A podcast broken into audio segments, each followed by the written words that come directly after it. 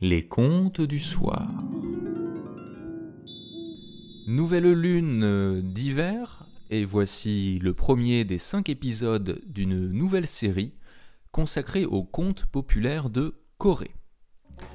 Connaissez-vous l'histoire du Soleil, de la Lune et des étoiles? Comment ces astres se sont-ils formés? Loin de la théorie du Big Bang, des quarks et des lois de la gravitation, ce conte de Corée nous en explique l'origine. Cette histoire ressemble sous certains aspects à l'histoire du loup et des sept chevreaux, des frères Grimm ou encore au petit chaperon rouge. On notera, pour la touche orientale, que le loup est remplacé par un tigre. Cette histoire a été racontée au folkloriste Shon Shin-tae en 1923 lors d'un voyage dans la province du Hamgyong, aujourd'hui en Corée du Nord.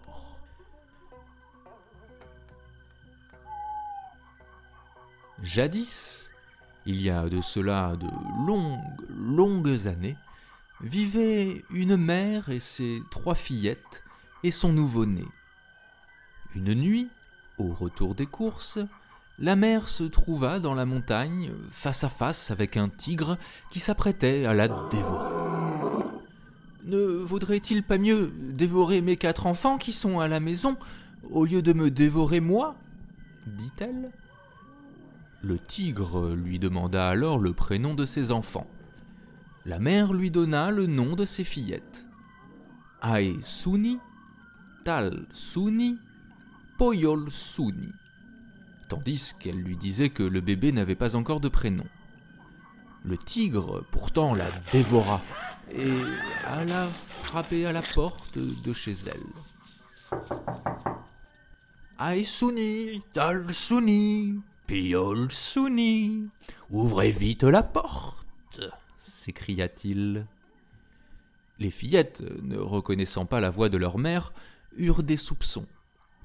Si vous êtes vraiment notre maman, montrez-nous votre main, demandèrent alors les enfants. Après avoir observé cette main, les enfants lui dirent Mais pourquoi votre main est-elle aussi jaune que cela? J'ai glaisé le mur de la grande maison. C'est pour cette raison que mes mains sont devenues ainsi, répondit le tigre. S'il en est ainsi, montrez-nous vos jambes, demandèrent alors les enfants.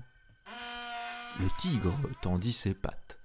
Les fillettes les regardèrent en détail et lui demandèrent Mais pourquoi vos jambes sont-elles si noires J'ai été battu à la grand-maison et cela m'a laissé une trace bleue sur les jambes.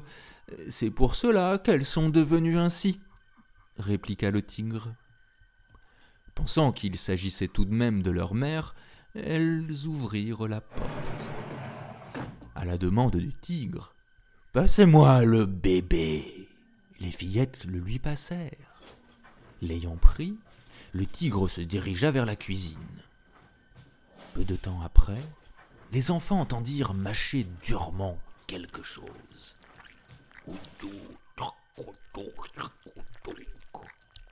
Justement, les enfants avaient très faim. Maman, qu'est-ce que tu manges toute seule?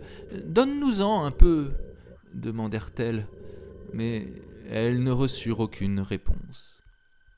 Les fillettes allèrent à la porte et jetèrent alors un coup d'œil furtif par un trou fait dans le shangoji. Dans une maison traditionnelle coréenne, le papier coréen changunchi était utilisé à la place des vitres pour les portes et les fenêtres. Elles regardèrent donc dans le shangoji pour voir ce que celle-ci mangeait. Elles découvrirent le tigre en train de mâcher les os et les doigts du bébé. Elles voulurent alors s'enfuir, mais elles pensèrent que si elles étaient prises au moment de filer, il leur arriverait un grand malheur. Si bien qu'elles mirent au point la ruse suivante. Maman, euh, nous avons tellement envie d'aller aux toilettes. Euh, c'est possible? demandèrent-elles. Mais le tigre ne leur donna pas la permission et leur dit Non, c'est impossible. Les enfants lui demandèrent à nouveau Est-il permis alors de faire caca sur le seuil de la porte arrière? Cette fois, le tigre donna la permission. Faisant semblant d'aller faire leurs besoins, les petites s'échappèrent par la porte de derrière et grimpèrent dans un grand arbre qui s'élevait au-dessus de la cour, à côté du puits. La terrible bête sauvage chercha les fillettes jusqu'au puits. Le tigre remarqua à la surface de l'eau le reflet des trois visages d'enfants. C'est ainsi qu'il découvrit les trois fillettes dans l'arbre. Aesuni, Darsuni, Piol Suni, comment êtes-vous arrivé à monter là-haut? demanda-t-il. Nous avons emprunté l'huile de sésame à la grande maison, nous avons huilé l'arbre et nous sommes montés, mentirent les enfants.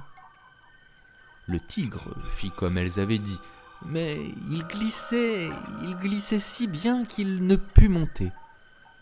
Mais petite, comment êtes-vous arrivée à monter? demanda-t-il à nouveau.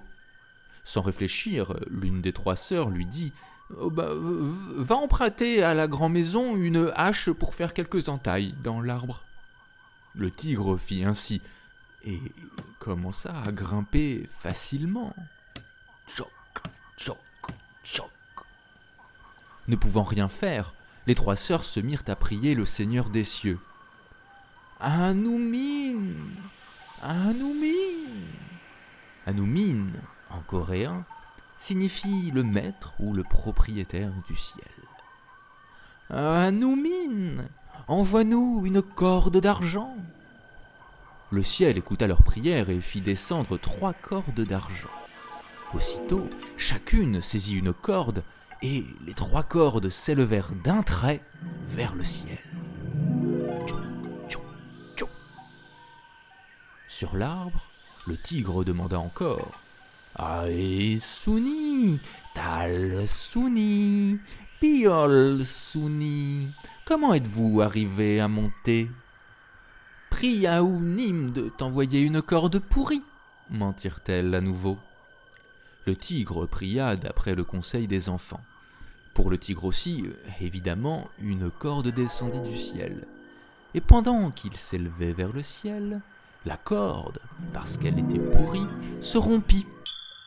Le tigre, tombant dans le puits, mourut. Parvenus au ciel, les trois petites filles furent transformées. Aesuni devint le soleil, Talsuni la lune, et Piolsuni les étoiles. Vous serez heureux d'apprendre qu'en coréen, le soleil se dit Ae, comme Ael Suni, la lune Tal, comme Tal Suni, et les étoiles Piol, comme Piol Suni. Prochain conte le 16 février, pour une pleine lune d'hiver, nous écouterons la belle histoire du dragon bleu et du dragon jaune. Si ce podcast vous plaît, n'hésitez pas à en parler autour de vous, à me suivre sur Patreon, à commenter, à liker sur iTunes et sur les réseaux sociaux ou les contes du soir, podcast à histoire, investit le monde de l'imaginaire.